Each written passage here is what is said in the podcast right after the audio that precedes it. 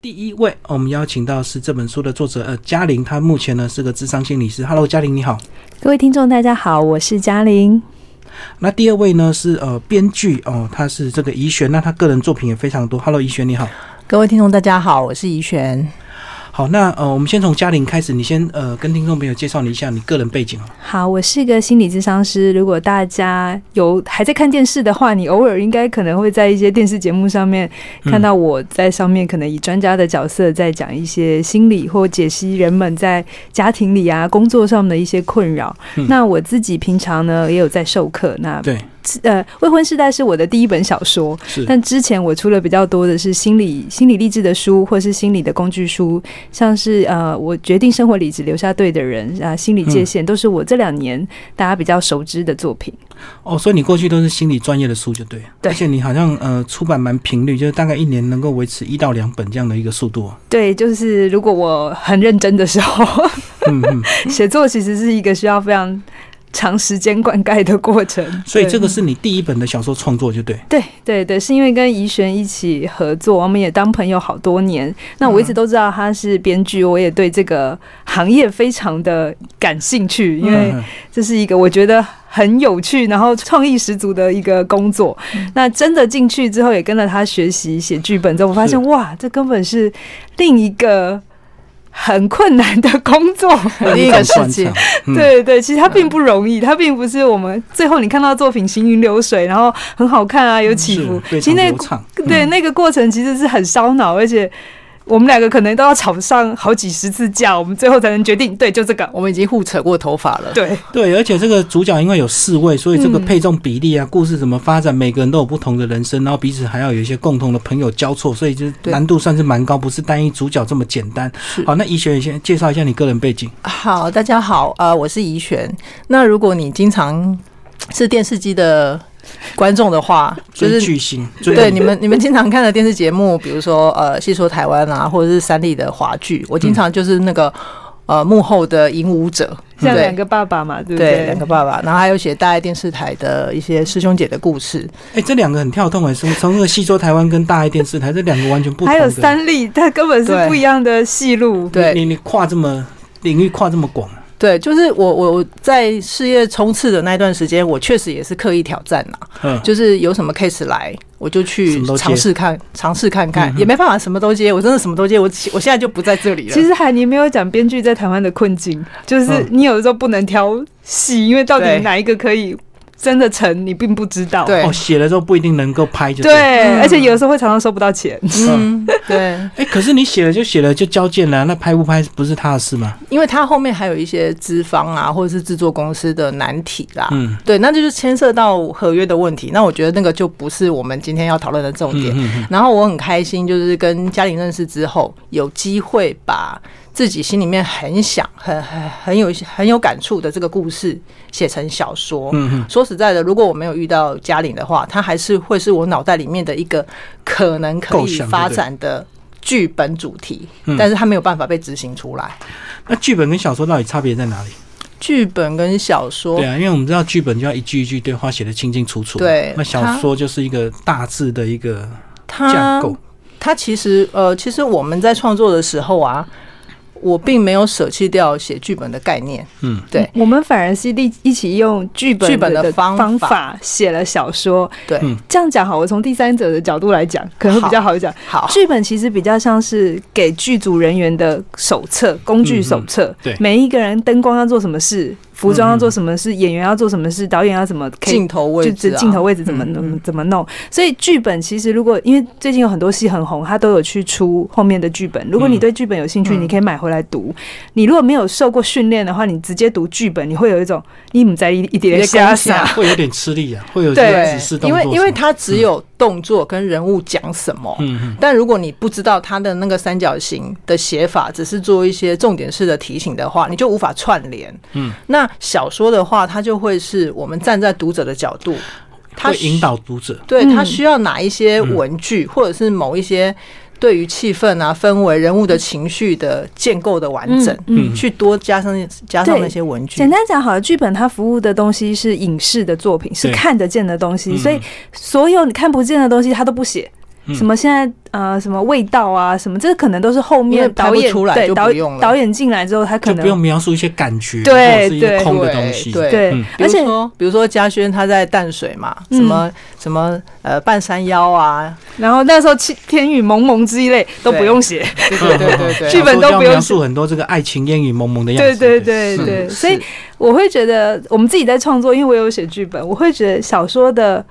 空间比较大，嗯嗯那而且你不用管导演到底或者资方会不会不喜欢，对反正你就写你想要的。嗯，写了读者就看就对，对嗯对，嗯而且它是以文字为载体，所以它其实会有一个时间轴或流动的东西，你会去注意到，嗯不能像。呃，电视我们可能下一幕我们就换到它的回忆戏了，电视直接可以过，可以跳，嗯，对，但是对小说你千万不能这样写，读者会在那个瞬间说：“你去你去哪里了嗯？”嗯，对，所以它有很像的地方，可是它也有各自不一样的呃呈现方法，我觉得是非常有趣的。嗯不过小说比较过瘾，就是你在创作的时候比较没有限制，对不对？不用考虑资方或导演拍不拍得出来，或者是呃这个出钱的老板买不买单这说样。实在的，我我自己在业界的经验就是，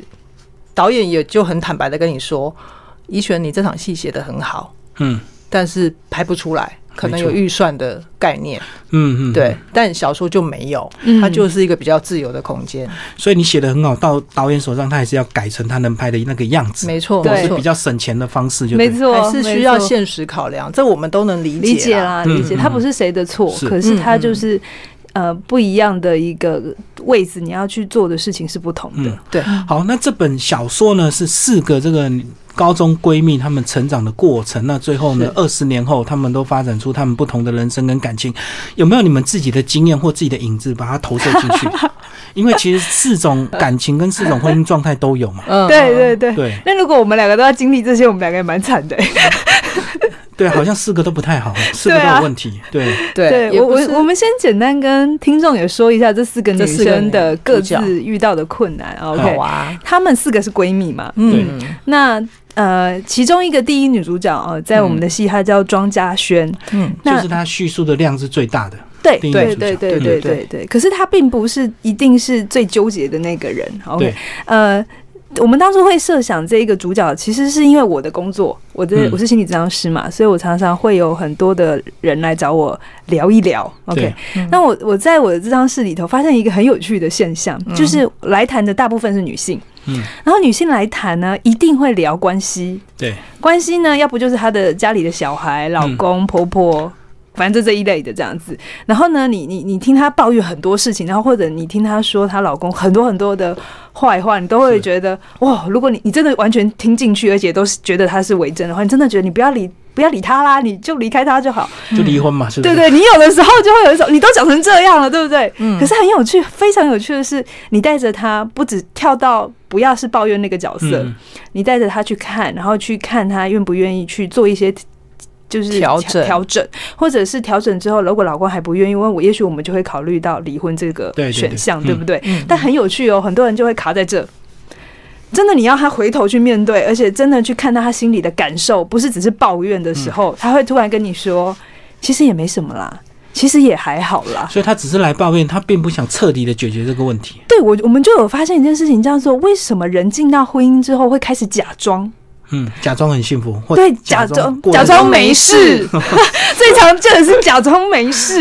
嗯对，然后我们以这个做发想，然后呃，我我们就想要来挑战一个东西，叫做，因为我们平常都知道，哎、如果你老公或你的另外一半很 很烂啊，就是他喝酒或者他有会打人啊会打人啊，暴或什么者的嗯我们都很快的都知道，那下一个选项是什么？对那我们就在想，如果今天啊两个人在一起，我我相信听众，如果你听到这一段，一定会很有感的是。你一定有听过很多人，他们在一起没什么大状况，嗯嗯，老公也会回家，老婆也会回家，就很平淡嘛，对，然后十也都年如一日，也也也都养小孩，嗯对然后也都没什么大错这样子。可是两个人没有交集，嗯，就坐在一起吃饭。啊我常常看到那个餐厅，两个人应该看起来是夫妻，两个人都在各划吃各手，的，各划 各的，对，没有交集然，后两个都偷偷在交密友，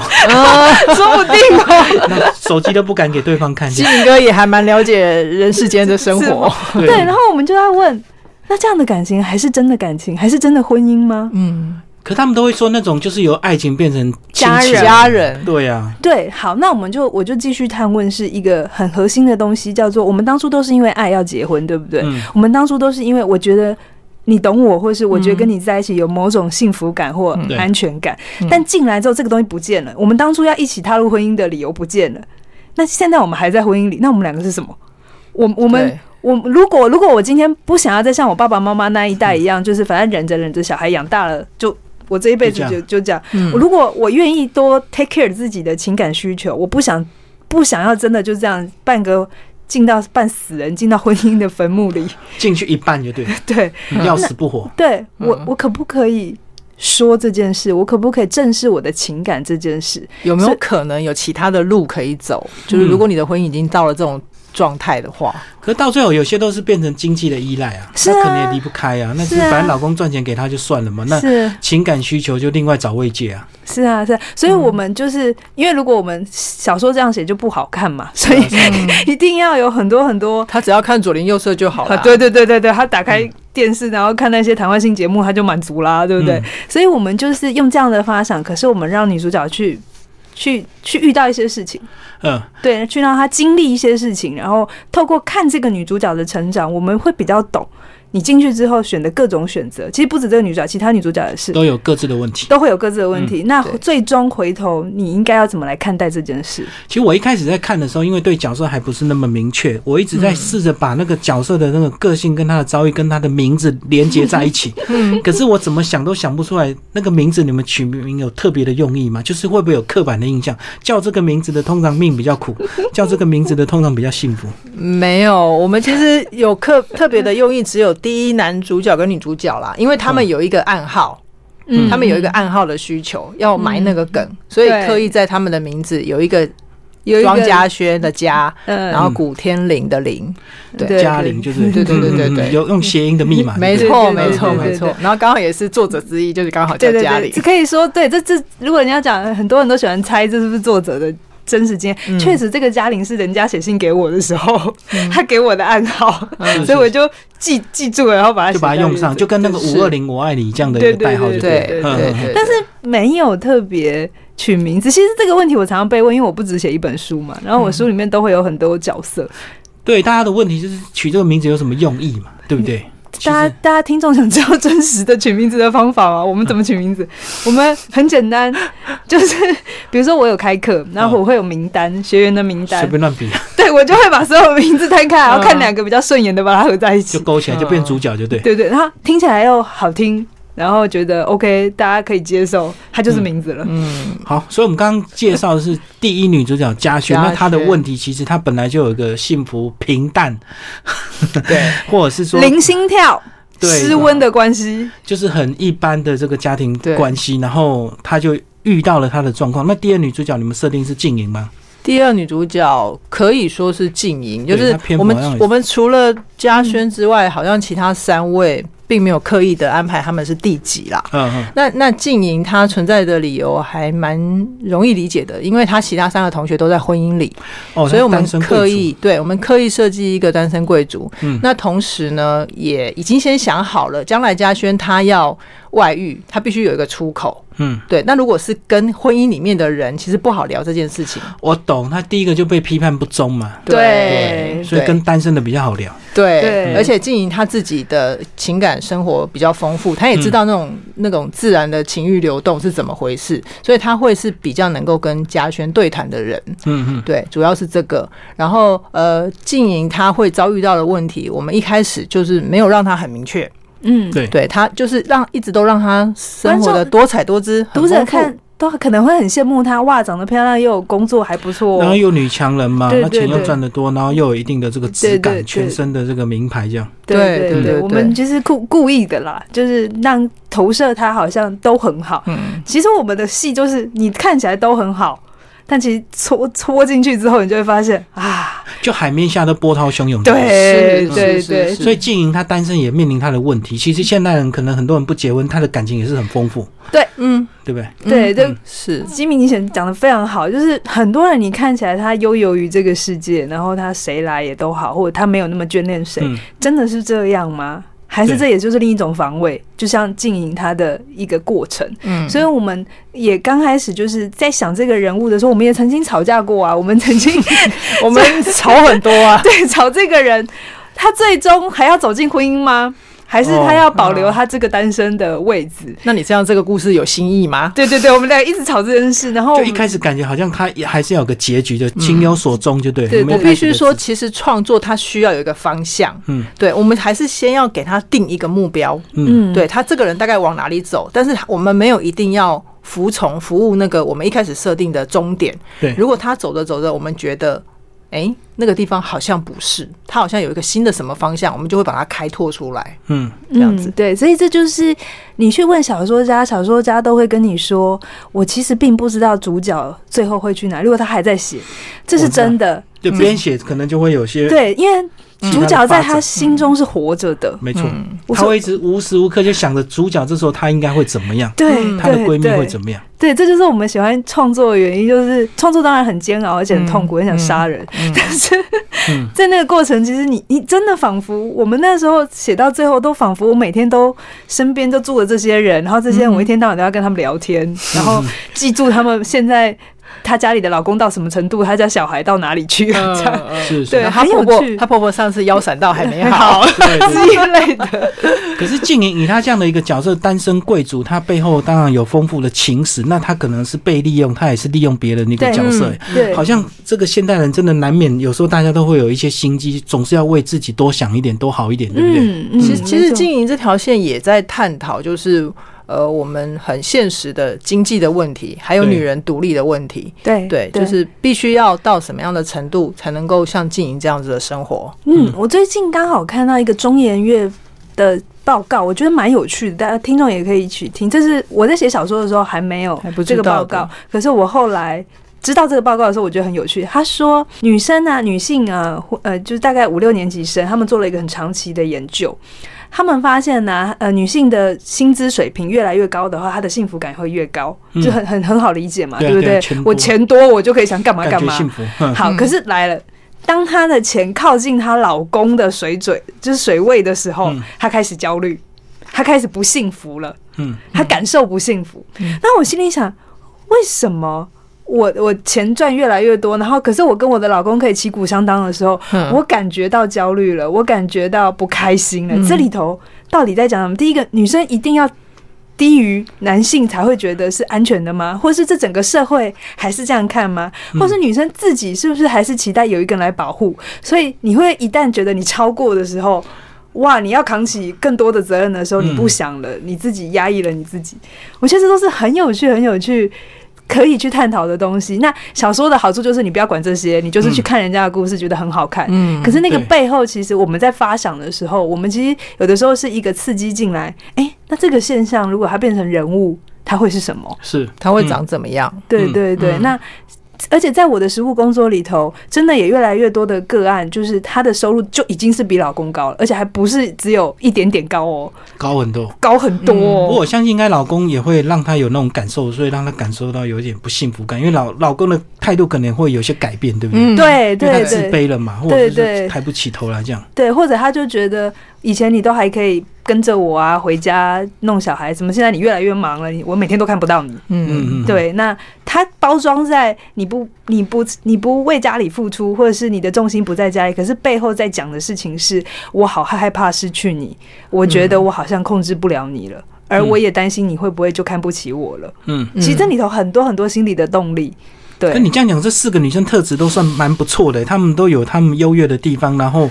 感情会因为出现问题，好像另一半相对的也没有提供足够的安全感或信任感啊对不对？对我们对像嘉轩，她也是忙得要死要活，她老公也是不体谅她啊，就一定要有一点戏嘛，不然 会开展戏不剧了。张力就对。我们一就是 开始，我们一开始在想这个故事的时候，确实是把人物摊开来，然后他们的议题是什么？嗯对，比如说一开始就是。就是其实，呃，听众朋友可能不知道，我们一开始的嘉轩跟敏慧，嗯他其实是同一个人，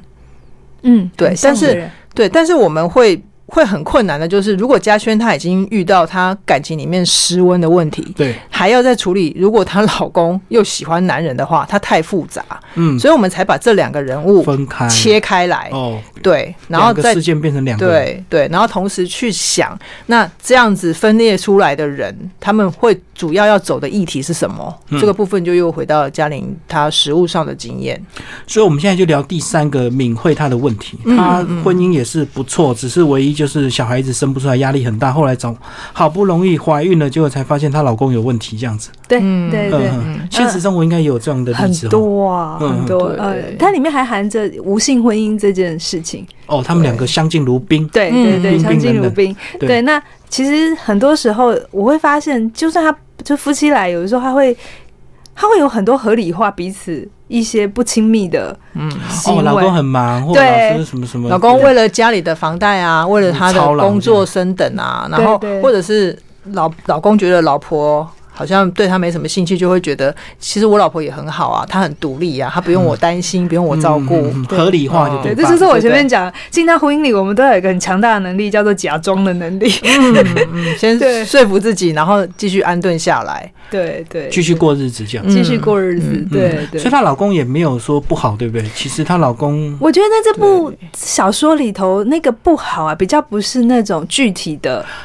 呃，明把确的不好明确的对肢体上的，或者是看得见的，什么欠债啊、喝酒啊这嗯我种懂，很具体的。他更多时候，就我刚才讲，我一直在探讨的是情感这件事。如果我们两个人之间是没有办法有交流，对，其实这四个都是一样嘛。他情感是是我我我在乎的事情，女生在乎的情感的这个东西很细腻的。我我感觉，我希望你听得懂我，我希望有人有沟通就对。对对有有有连接这件事。可是老公不觉得这件事重要，嗯，嗯嗯，老公各任何的理由哈，哪怕他不是因为外面有人，只是因为他单纯觉得，因为男对男生而言。情感连接这件事情真的不是最重要的事情，对，因为她回家可能就想休息睡觉，所以她嗯对觉得这个沟通啊，嗯或者是什么交谈，这个是不是重要的对事情？对 对，而且对男对生会比较容易，就是你现在有什么问题，我们就来解解决问题，但是女孩子需要的可能就是你听我说话，然后理解我，我很辛苦，然后我我需要被照顾，就是情感面的部分。就女生吵的不是一个具体的说，比如说谁洗碗这件事情，嗯嗯，她可能要的是一种感觉，比如说我洗碗很辛苦，可是你为什么没有来关心我，或者是嗯安慰我一下？这样女生要那种氛围，对，或者是说女生要的一种东西是我你我感觉你的心有跟我在一起。我知道对男生来讲，如果听众你是男生，你一定觉得很抽象，然后你一直觉得这本小说难道是大女人主义吗？就是讲很多女性并没意有见，其实并没有。我们在设计里面的每一个男人的时候 啊，嗯我们其实是知道他的脆弱跟它的限制，它的限制。对嗯然后我们其实也、也是透过这一个故事，也是如果你看的不管是男性或女性，你看完之后会比较知道，有的时候男生在乎的，其实他是非常在乎这段关系，只是嗯他并不知道原来他被另一个信信念给绑住。比如说像抓嘉轩的老公，老公呃，对那个肖文肖文忠，他其实内在还是有一个想要保护老婆的这个嗯，这欲个望，欲望也好，或者刻板印象也好，或是他从小就觉得他被教导着男男生社会社会教的男生就应该怎样这？怎现样就对对对，他是一个对对王子的形象，他该拯救他的公主。就这个故事大家都知道，童话故事都是嗯王子去拯救公主嘛，对不对？所以他他其实内在是一个这样很深刻的东西，而且他相信这件事。于是当他发现他老婆没有不需要他拯救的时候，他就不知道怎么连接这件事了。他他发现你不所以需要她就很受伤了。对，对，而且你不需要我拯救，你不需要我拯救你，那我存在的意义是什么？嗯嗯，我存在的价值是什么？嗯，所以她把她她就心空思了全部用在小孩身上啊，对对，就所以忽略她老婆了。对对对对，这也在婚姻里，你常常会看到，就算不是老公这样，有时候有时候老婆太过度的在意小孩，逃避他们婚姻里的问题也是非常多的。嗯嗯嗯嗯，对你就会看到各式各样的变形，所以他们都嗯把那个转移到小孩身上，焦点减少那个两个彼此面对的一个机会。对，这这样子是一种就是可逃避能嘛性，对这是对一种对可能性。对对对，嗯所以看这个小说啊、呃你都可以不要知道这些，你单纯就是进去看，然后觉得嗯我们这收到最多的回馈就是，我靠，你们怎么知知道我们家老发公生都的这样事讲？话？就是这四种原型一定有一种符合你现在的现况。嗯对 而且有一些读者他还说，我其实是其其中的中两个女主角的综合混体。合型，对更惨了。就是嗯就确实是我们一开对始对嗯讲人物的，为什么把它切开？是因为故事需要把它讲清楚，但现实生活里有更多的是融合的，各种的组合，嗯，嗯嗯对对。好，那还有第四位要介绍这个呃小琪哇，小琪、嗯她就是一个这个劳碌命的这个传统妈妈，对，嘿啊小然后琪上有公婆，然后又有老公碎碎念，然后又三个小孩这样子搞小得她。琪会比较像是我们就是嗯左邻右舍比较容易看得到的女人的典型。对，嗯然后她她遇到的困境就是，她其实付出很多，但她不自觉自己除了家庭之外没有其他的重心了。嗯嗯，对，然后所以她当她越想要为家人抗，挫她其实也想要被爱啦。所以她很用力的去爱人的时候，她把手伸得太深，抓得太紧，对，反她而让人想要嗯逃开。对对，因为她不放手的话，别人也没办法给她东西，没错所以她把没错家里全部都对掌握的紧紧的。是是。对嗯小琪这个角色哦，也是来自于前两年有一本书非常非常的红，叫做《情绪勒索》，嗯，嗯是大家一定都知道。对嗯，然后呢，大家只知道情绪勒索很红，然后大家就知道你身边可能有人这么做，但你知道吗？很多时候来抱怨情绪勒索、勒索人的人，通常是妈妈，嗯，而且是女性。对，然后那时候我我我自己就很讶异，为什么？为什么故事里呈现的，或是来谈的人呈现的那个勒索的人，一定都是妈妈？常常啦，百分之八九大十部以分上嗯都妈妈勒索，就是对孩子有很多各式各样你的勒索。然后那时候我就往往下想这件事，那是一定是女人这个特质吗？是女人的什么东西？还是女性进到婚姻的这个整个结构，让她变成了只能依附在孩子身上，或者是她她就是透过占有孩子、控制孩子来嗯，存在于自己的价值，因为她对没有别的了。没有别的世界，嗯对不像男人可能还会去外面偷喝酒啊，对或对者对对对对干，嘛的？他嗯没有，他整个其实他是整被整个社会推到家庭里头去，嗯然后他之后所有的欲望都被都要被消灭的。哦，你是妈妈哎，你怎么可以怎样啊？你怎么可以去做个脸干嘛的？你是妈妈，只要说只要是你是妈妈，嗯整件事都是他的责任了。对，所以我，我其实，在看这些故事的时候，当然我不是去赞同情绪勒索的人，可是我也就觉得，为什么都是妈妈？这一嗯定是有更多很有趣的东西在里面。嗯所以小琪这个角色，就是你在看的时候，你会感觉，就可能你妈也有可能有这些镜头这样子。是 是，我们就是用小旗来让大家可以有一个参照，了解那个勒索的感觉是怎么嗯怎么来的。的？嗯，因为他就是生活没有其他的重心，全部都在家里，所以他无形中就会变成嗯会勒索他的老公或勒索他的小孩这样子，因为他觉得我付出那么多，你们居然都嗯看不到关心我，或者对是怎么对样对子。对对对。然后老公跟小孩就又像那个肖文忠跟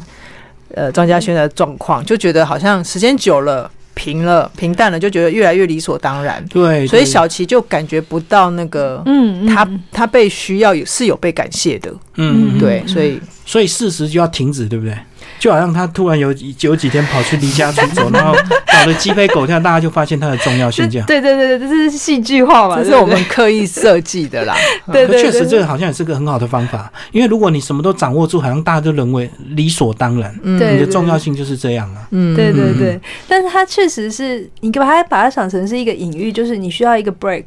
对你啊需要先脱离你那个角色，你才能看得清楚嘛。对，不然你一直在角色里的时候，你会有很多可是但是，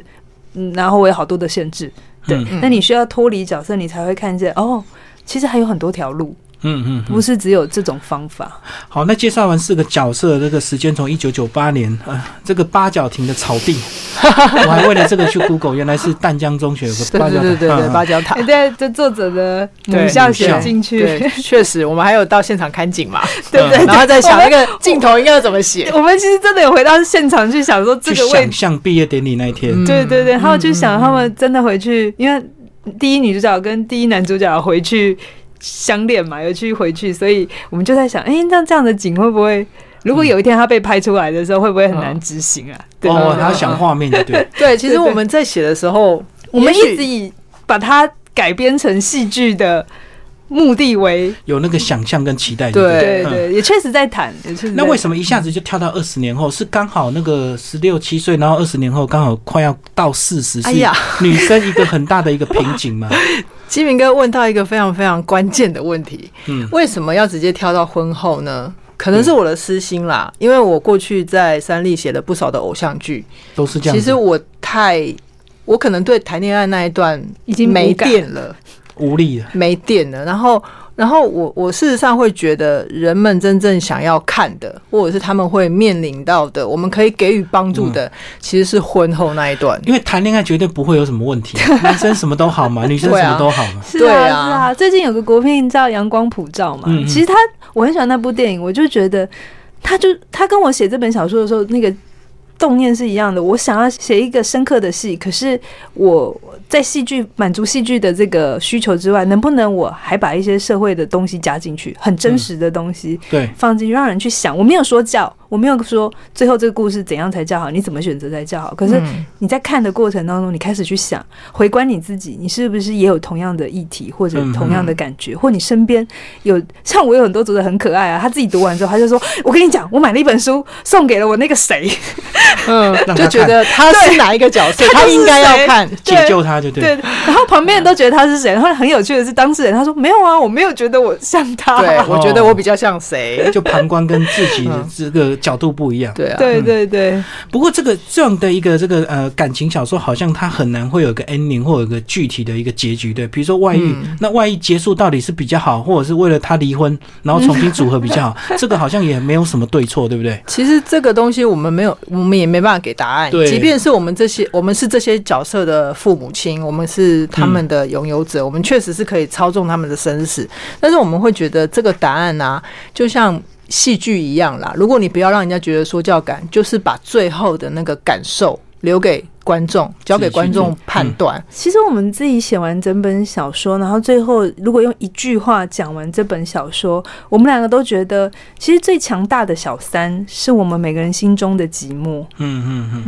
嗯，那个外面的人也好，或者有时候，也许你的老公老婆不是不是情感投射是人，他可能是小孩，他可能是工作，嗯他甚至有可能是电电动玩玩具。对对对，宅男这样，对他、嗯他只玩这个，然后不跟你交流，他算不算是一种外遇？对，精神外遇，对对对，其嗯实某种程度上，他只是没有在肉体上对对，出轨，可是其实他都在说一件事情是，我们两个心中有某某一块的寂寞跟失落，各自都没有办法懂。所以他用他的打电动来这个嗯对对，弥补他的寂寞。嗯对他那的女生可能是用忙碌啊，或者是他工去作买或衣服小孩这啊样之类的，嗯嗯嗯对，所以。你知道我有认识有一些贵妇们啊，她真的是，她每天最重要的事情就是把自己弄得很美嘛，对不是对？是是然后打镭射，然后做不完的医美啊，嗯，你说她快乐吗？我我觉得她只是透过在忙这些事情去忽略掉她老公，其实很久都不理她，或者是嗯嗯没碰她，或者是其实家心早就不在家里，所以这些事情是就是最终我们写这个小说没有说哦，她非得怎么做才叫好，而是嗯我们希望你读到最后有一种感觉是啊。原来啊，不管是你遇到什么问题啊，嗯你最终都得回头去面对你自己心中那个最害怕不去面对看的状况。当你面对了，嗯你其实就知道答案在哪里。嗯所以每个人都找到他自己最想要的东西，就能够对抗所谓的寂寞小三这样子。嗯，我我我不认为是对抗啦，就是你得先去看到自己的需求，嗯你才会知道你要去哪里嘛。是否则的话，当你就比如说像小琪，她永远在碎念，永远在忙碌的时候，她根本就不知道自己要什么的时候，她其实家庭是恶性循环的。嗯，嗯，对，那那这是大家要的生活吗？这样是有比较开心吗？嗯。对，我想这是我们要探讨的。而且小吉这角色也蛮辛苦，这是三明治啊，对 不对？还有公婆在碎碎念，对不对？ 那对公婆又啊，比较袒护他儿子这样子，是是对是然，后拜拜啊什么都要托给他，那他又要顾小是孩，不是很对吧台湾家庭的媳妇会遇到的事？ 对对嗯对，很传对，统的，很传。统的。对所以写那个角色，我自己啊、哦，我非常喜欢写小琪。嗯，嗯，写小琪的时候非常热闹，因为他身边都会有很吵，很吵，他所有的场景都是吵的，对不对？对其实对他就是对他的调性，他因为外界也很吵，心里也很吵，所以他都一直没有去看到。嗯好，那当你们写到最后快要 ending，这个字数差不多十几万字，快要快要结束，你们两个对最后的这个所谓的结局或最后到哪边情归何处，或者是哪边该停笔，你们自己有共识吗？还是慢慢也是争吵出来？真的我是没有停的。嗯可是我们两个大概最大的东西就是，他们每个都去面对他自己核心的议题，差不多了，嗯差不多了，就是每一个都愿意去看他真正的。你比如说小琪嗯啊他，都发现他们自己的问题了，比对如说小琪对是回需头要去看他跟他妈妈的关系，对嗯然后静莹去看她的初恋到底发生什么事嘛。对对对，然后嘉轩他也去看，原来他他的外遇只是一面镜子，反映的是他没有自己的样子。然后敏慧就敏慧是她发现自己爱上的是她自己想象里面的老公，他不他是的她眼前的老公。对对，他对完美的她其执实着也从来没有真的张开眼睛，看张开清她的感官去了解她的老公。所以他们每一个人都有了一些发生之后，我们就觉嗯得差不多。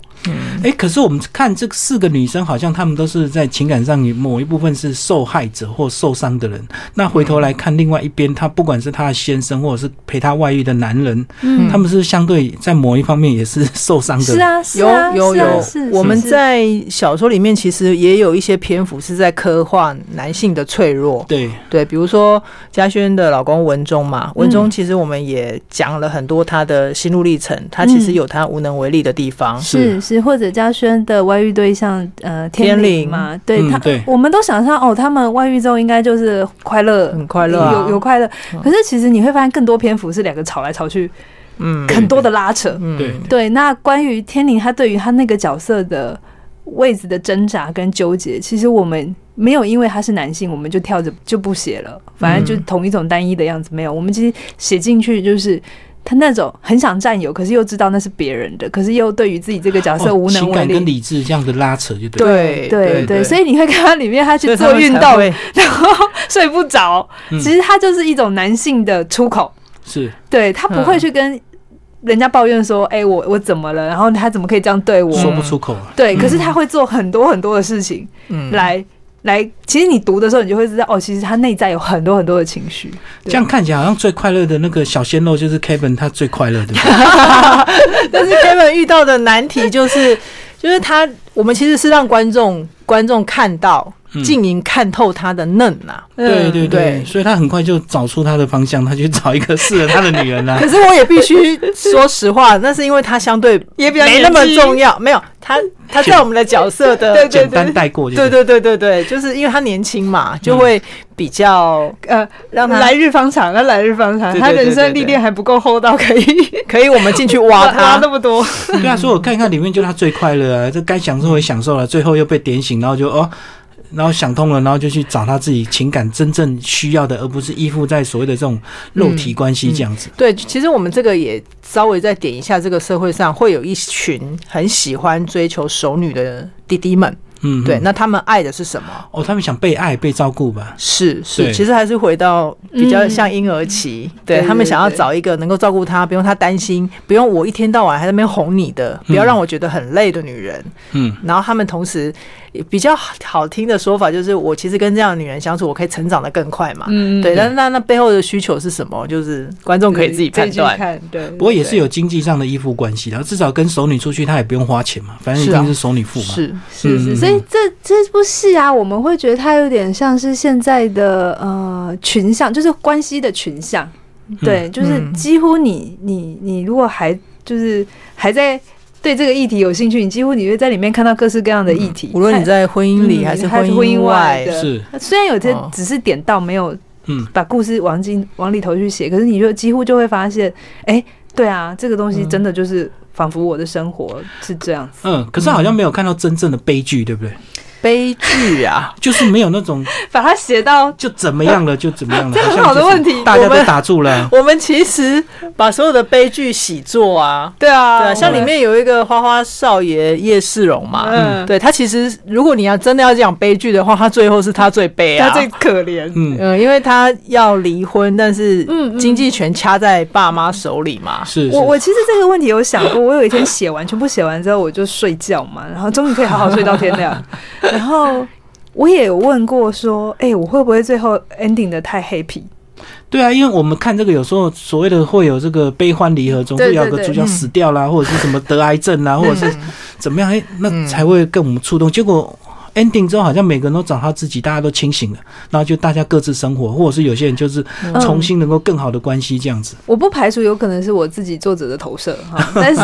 我觉得还有一个东西是，可能在我的生活里头，我听太多太真实太嗯 heavy 的东西。那我觉得戏剧是这样子，戏剧它某种程度在展演一个我们可能的未来，跟一个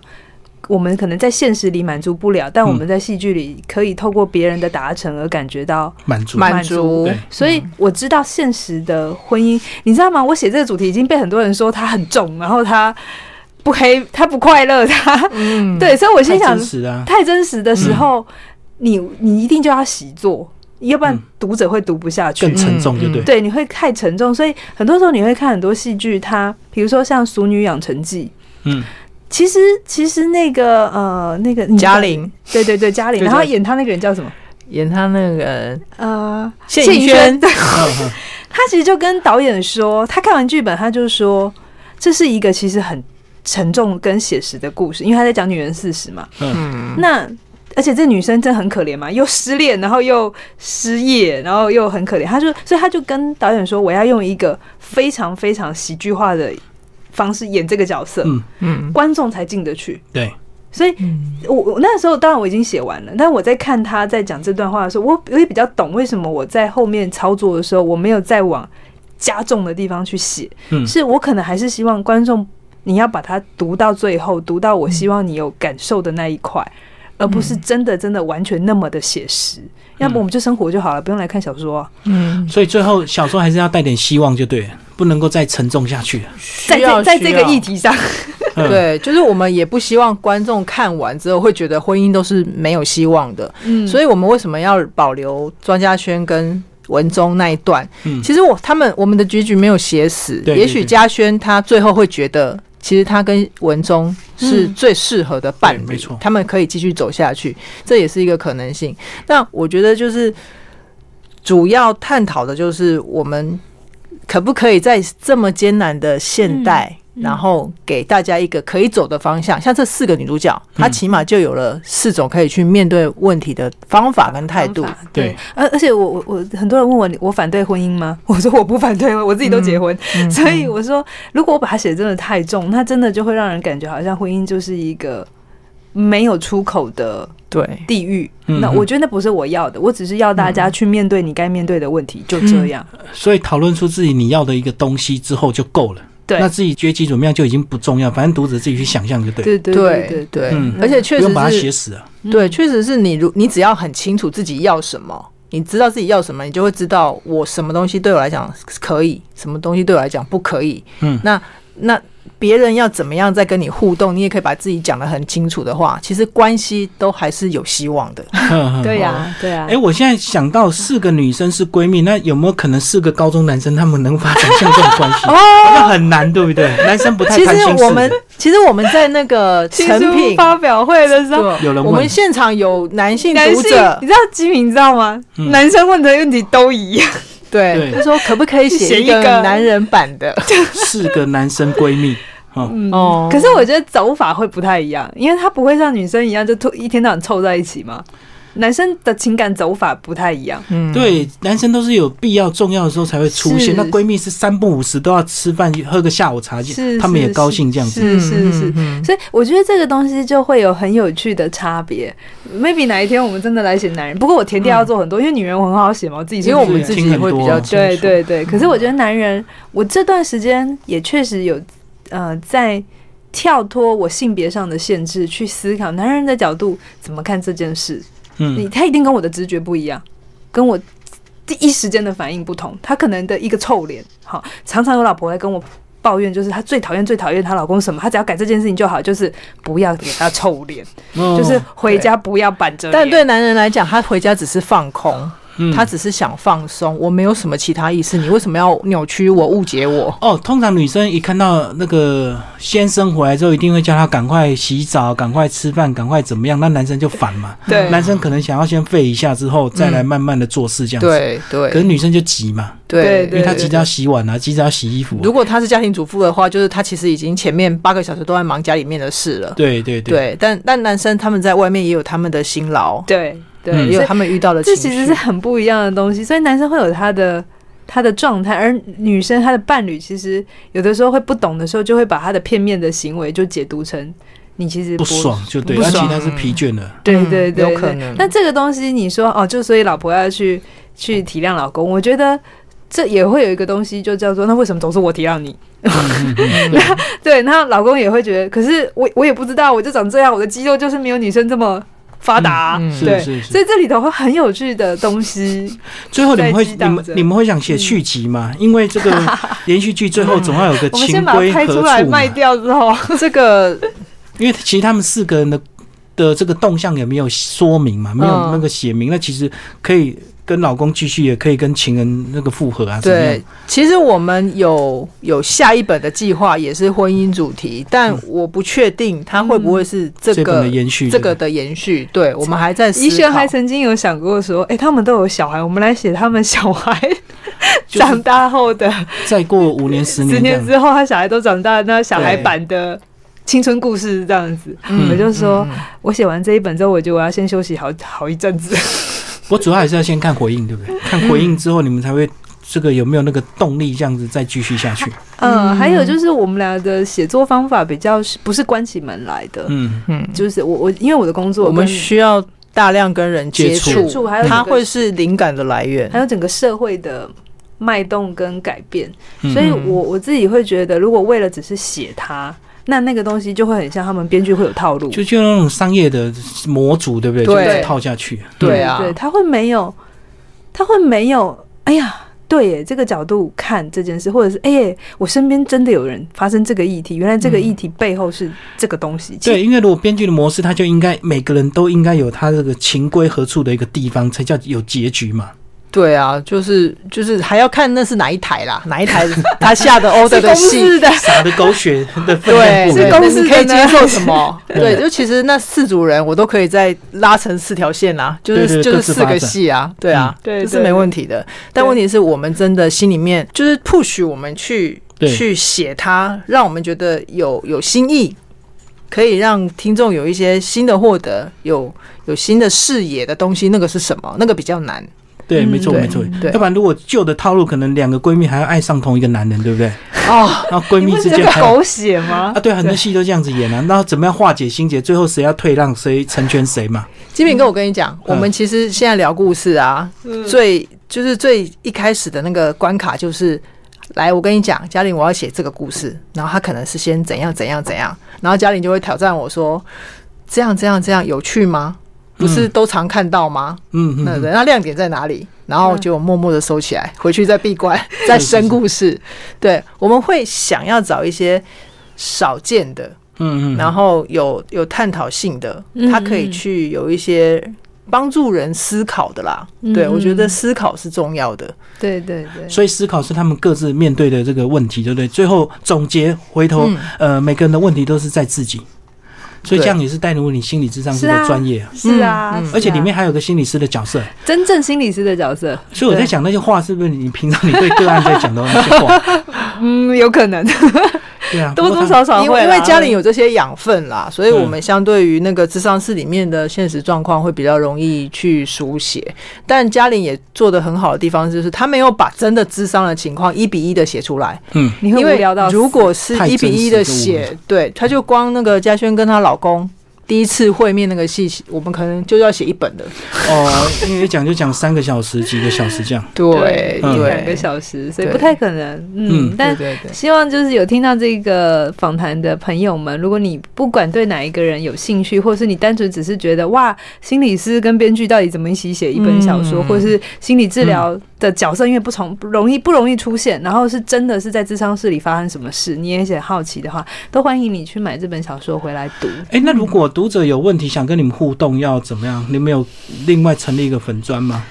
呃，可以写信到我的公司，但我不一定会回。啊，不一定有空回。 对对嗯对，但是也许因为我们也有自己的节目，我们也有 YouTube 的节目，嗯所以你可以写信来。那如果我们觉得哎、诶有些东西很有趣，我们也许在我们节目上会聊。对哦，对我对懂对我懂，对就对是对对在节目中回答就对。对对对我没有对办法真的每个人写信来给我，然后我嗯，坐在那里回应这样不。过这是你们的第一本啊了、应该你们后面还会再持续第二本、第三本的、 谢会因的为谢。至少结局还不错，虽然中间很很撞击、很火 花，就对。嗯，那希要望看我们剩下多少头发。是是是。好，今天谢谢两位为大家介绍这个《未婚时代》银河社出版，谢谢。好好谢谢，拜拜拜拜